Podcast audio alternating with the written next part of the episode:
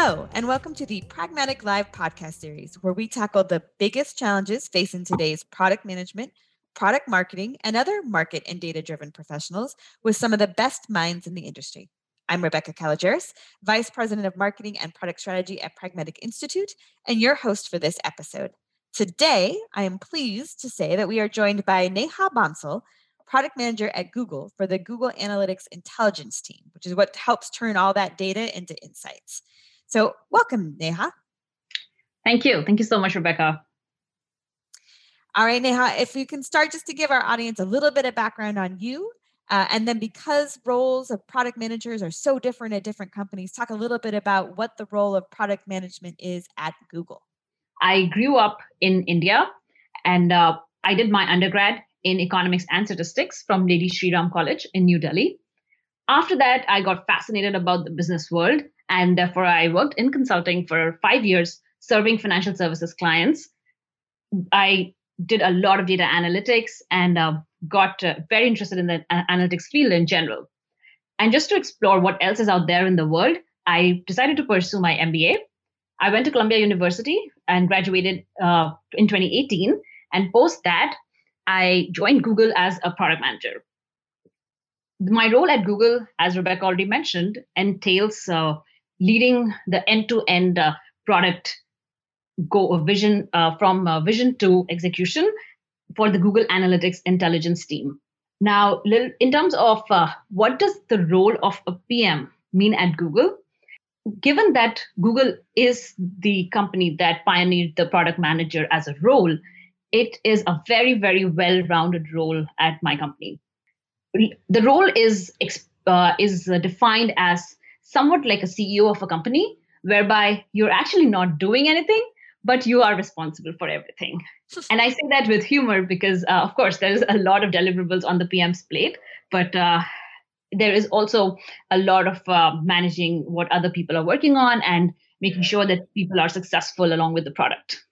In terms of um, the day to day life as a PM at Google, it is uh, very much focused on first understanding uh, and uh, laying down what will be the ne- next year or two year of, and five year vision for the product where do we see the product going and then we focus uh, on the strategy and finally we nail down the roadmap. And once we have that laid out we then move on to the execution stage for each of the products. And once that and that, that it's that is followed by a launch, and then eventually, as uh, product managers and owners, we are also responsible for landing the features or the product. And that's what makes the role very exciting at Google because you get to see the entire uh, birth and the nurturing and the uh, you know the entire germination of the thing that you've been working on. So that makes it very very fascinating. That's great. That's a great explanation. And I think one of the, and it leads right into our discussion today, because as you talked about, for product teams, there's a lot of deliverables. Uh, and all of those deliverables really represent a lot of decisions that had to be made. And I think decision making, strong decision making, is such a core part of strong product management. And I know uh, you have very similar thoughts. So I would love to kind of uh, double click, as they say, on that and talk a little bit more about it. Um, and maybe to help set that stage uh, we could talk a little bit about the type of decisions and you're talking about that whole life cycle that you own what are some of the types of decisions that product managers own at google and even eh, you know in the wider sense? Yeah sure absolutely. So when i think of decision making let me put those in two broad buckets. One aspect of decision making is unblocking my team. And the second aspect is ensuring that decisions get made right? Now let's talk about the first bucket, unblocking my team. Now here, obviously resources are very expensive in any company for that matter. So as a product manager, it is important for me to make sure that my team members, including engineers, designers, marketing, sales, finance, customer support, every single team ha- has the required ammunition to do their jobs well. And in the process, often they get stuck so it is the product manager that they look up to to make sure that they are unblocked, right? So a lot of decision making needs to be done to make sure that my team members are unblocked. And to give you some examples, the those type of decisions are usually things like, for example, what needs to be built and what does not need to be built.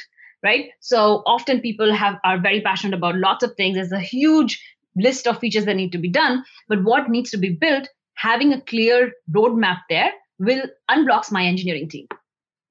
And so that's one. Second example is what would be uh, the MVP that we will launch for the, a particular product. So having um, clear decisions around what will that first product that we put out in the market look like again unblocks a lot of the teams because they can then plan for that particular version of the, the first version of the product the second aspect which i mentioned is ensuring decisions are made. What i mean by that is often it could be that it is not the product manager just making the decision. The product manager is also uh, herding the entire organization towards making a decision. For example the how we for example decide what is our vision for a particular product. So that is never a one person decision. It always involves the leadership your co-workers your peers and everyone on the team so for that it is my job as a product manager to ensure that i take everyone along with me and make sure that a decision is made within a certain amount of time. And uh, yeah so those are you know i would say some of some examples of the types of decisions we make. Those are, are great examples. And I, I loved when you were talking about the roadmap. It's what to build and what not to build because let's both be honest that not to build is is maybe as important um, as anything else. So uh, uh, talking about the, the types of decision what does a good decision look like to you that's a great question uh, from experience what i've seen is usually a good decision has two requirements. One, it uses the right amount of information for making a decision. And secondly, it is done quickly and or, or within a time frame that everybody feels comfortable about. So let me double click a little bit on that. When I say using the right amount of information, what I mean is that sometimes, let's say if you have if I have to make a decision and I need to spend how much time I spend on gathering information for making that decision is a is a very fine balance. Sometimes I can make a decision with 20% of the data that I wish I had, right? And sometimes it I know that this decision will have so much impact that I need to have at least 80% of the data. So having that sense that what will be the impact of the decision based on how and based on that how much data is needed is super critical. Now you may wonder that, but how do I know? And that is where i believe that um, a lot of uh, intuition and experience comes in. Often you know when, when i started off as an analyst i would be, be very very rigorous to make sure i have all of my ducks lined up. And uh, you would end up spending too much time yes you probably made a very good decision and it was very well tied up but if if you i spent like 2 months trying to get there maybe the opportunity was already gone by then so you want to avoid such situations.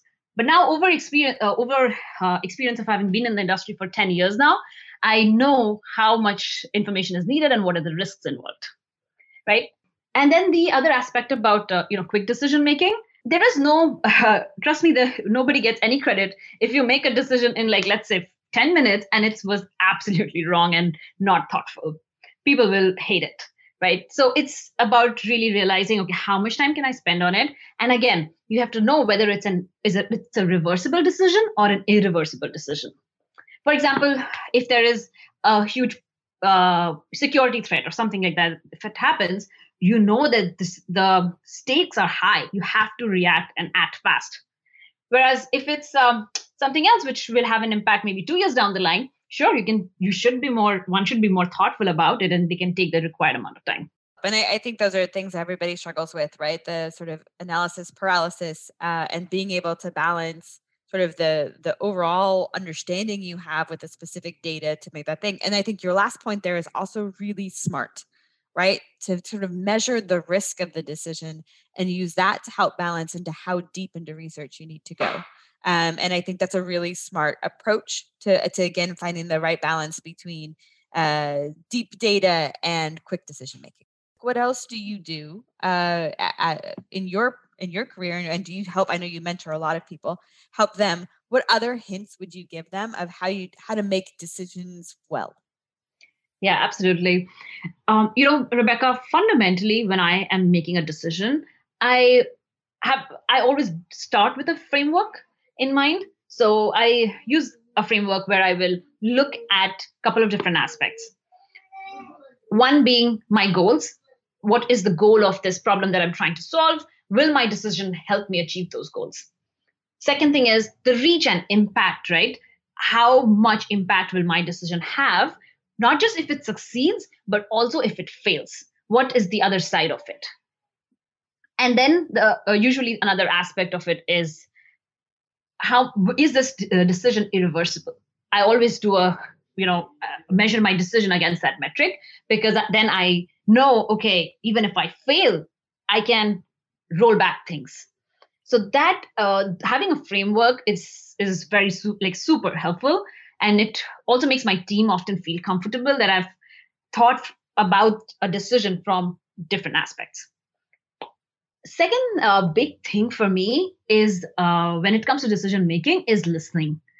Listening to your team members in different meetings and in one-on-ones and just in general very intently because i've seen that listening across an organization and keeping your ears wide open helps you subconsciously understand a lot of things that has uh, built my sense of intuition right so, as a product manager, I am often placing bets on my product when I'm deciding the vision or the roadmap. And I have seen that along with my technical expertise and uh, what we can achieve as a team, the talent, just knowing, having a solid intuition, which is built on listening to your customers, to your teammates, to everyone around you, has helped me a lot. So, yeah, so I think just to summarize, I would say one is having a solid framework in mind uh, that you can lean on for decision making is important. And second is having intuition which is built on being a careful listener is super uh, super helpful you talk about using that framework is that something you also teach your team members to use and leverage in their own do they come and say hey uh, this is what i think we should do here's how this kind of scores on the framework Absolutely. Yes, absolutely. I have done that because, you know, as a team, uh, you learn from each other a lot. And we have ended up exchanging uh, a little bit on the styles as well, especially among fellow PMs. We all uh, have a knowledge sharing sessions internally where we tell each other that, hey, this is how I ma- made this tough decision. Just to give you an example, we had to, I had to make a decision on how much should I invest in uh, building this very sophisticated recommendation engine that our engineering team wanted to build, right? So it sounded like a really cool project, and the engineering team was super excited about doing it. And because it's a you know it's a phenomenal engineering challenge to solve to build an ML driven recommendation engine. But then I made a decision which was way on the other extreme, and I said that no, we're not doing that. We are building a very basic rule based five rule uh, feature and we'll just see how things go right now my team members asked me that hey how why are you making this extreme decision which is not that technically uh, sexy or cool you know and at that point i explained to them that hey this is the framework i used so my framework basically first involved the data i looked at the data of uh, what types of um, features my current users were already using and I saw that there was a very clear 80 20 divide. 80% of the usage was limited to five features. And that's why I said, okay, you know, when we know it's just five things, we can, we should just go with that instead of trying to recommend anything else. Right. So being data driven helped me a lot because that was, that's always part of my framework. And then secondly, I also talked about the reach. And we said that, you know, this approach saves us about 80% in terms of uh, how much we are investing uh, engineering time because what I recommended took us three weeks to build, whereas this fancy engine would have taken us about three to four months.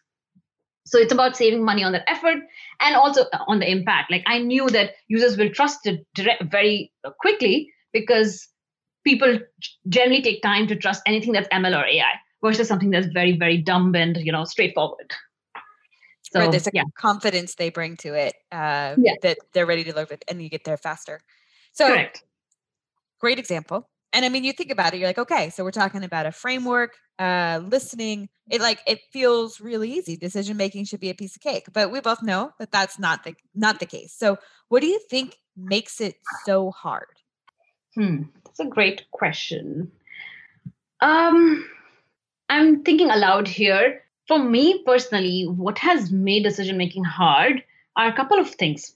First of all, for decisions that I know I'm solely responsible for, it is sometimes the fear of failure. There is, as a product manager, there is a lot on your shoulder in terms of your team's responsibility, their hopes, their dreams. You know, every feature you launch, they, my team is trusting me that, okay, Neha has done enough research and this product or feature will be successful and we will all then be a happier team right so that sometimes does create pressure on a product manager and it could lead to a fear of failure. And because of that as a pm one could be in this vicious cycle where you're just spending more and more time and trying to get more and more data to make that decision. So i think that is something people uh, product managers should watch out for. You need to create a safe secure mental space where you can make decisions and be okay knowing that you can fail and you need to have a conversation about that upfront with your team as well, again and again. That's super important. And I'm very lucky that I have a team like that where we talk about failure so confidently and so comfortably that it allows us to do a lot of experiments and take a lot of risks. The second part about what makes decision making hard, I think, is the buy in process. So often in larger organizations or any organization for that matter, a decision making involves a lot of discussion and negotiation with different team members, leadership, so on and so forth.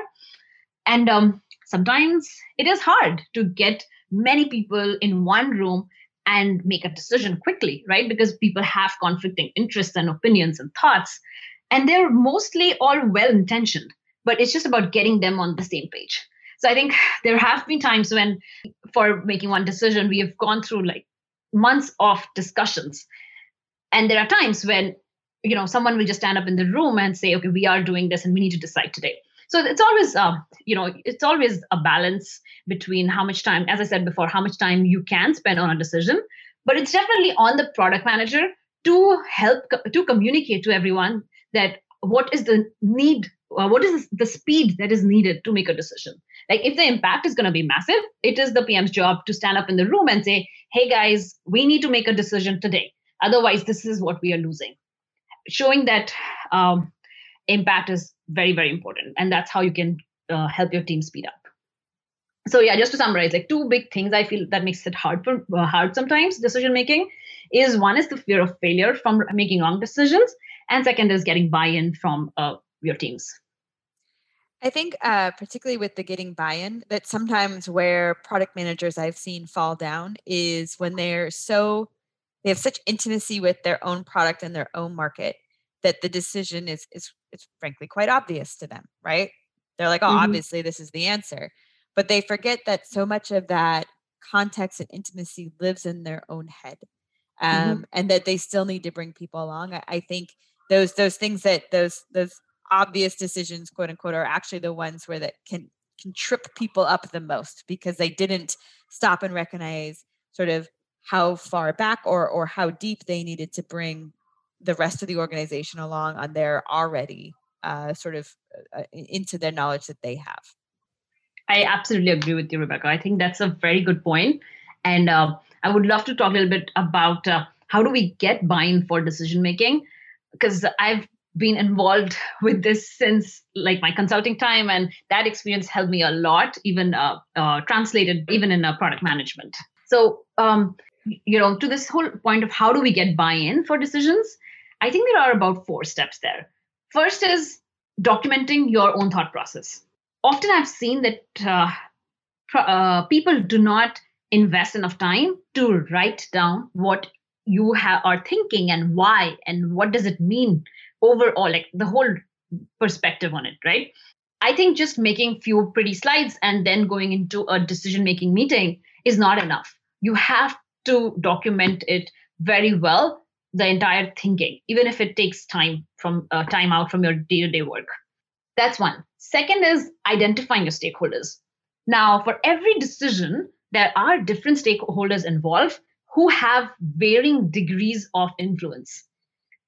And therefore, it is important as a PM to identify those stakeholders and understand how much influence they have on that decision. Now you might you might argue that how do I know how much influence people have on some decisions if you're working with them for the first time? Well, that again happens through doing your homework. It is critical to do your homework and understand who is involved and why and what is the historical context what is this person's uh, goals uh, in career or just generally in the organization that understanding is what will help you know how much a person can influence something or how much a person wants something really badly and how badly. The third thing is having one on one discussions. I cannot emphasize enough on this because um, in all of my mentorship chats, when I talk to aspiring PMs, people have said that, hey, I go into a meeting and I try to, I'm presenting something and asking for a decision, and all of the conflicts happen right there, and the meeting gets totally derailed and that's when i asked them that did you did you meet every stakeholder one on one before the group meeting and 90% of the time the answer is no.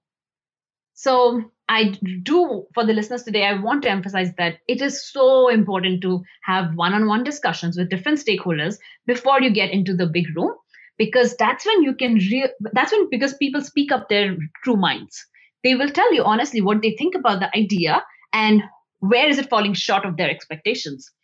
And when I, so for me, when I do these one on ones, I have my uh, presentation for the group meeting ready, and I'll go in and say, hey, this is what I'm thinking. This is the whole plan. What, are, what do you think about it? What are your concerns that I can help address? And people are very happy to share those in um, individual conversations. And then I negotiate when needed, uh, or if not needed, it's a great thumbs up. And then I know this person's on my side. And the final point is the big group meeting, right? Where the decision, where the buy in needs to be done.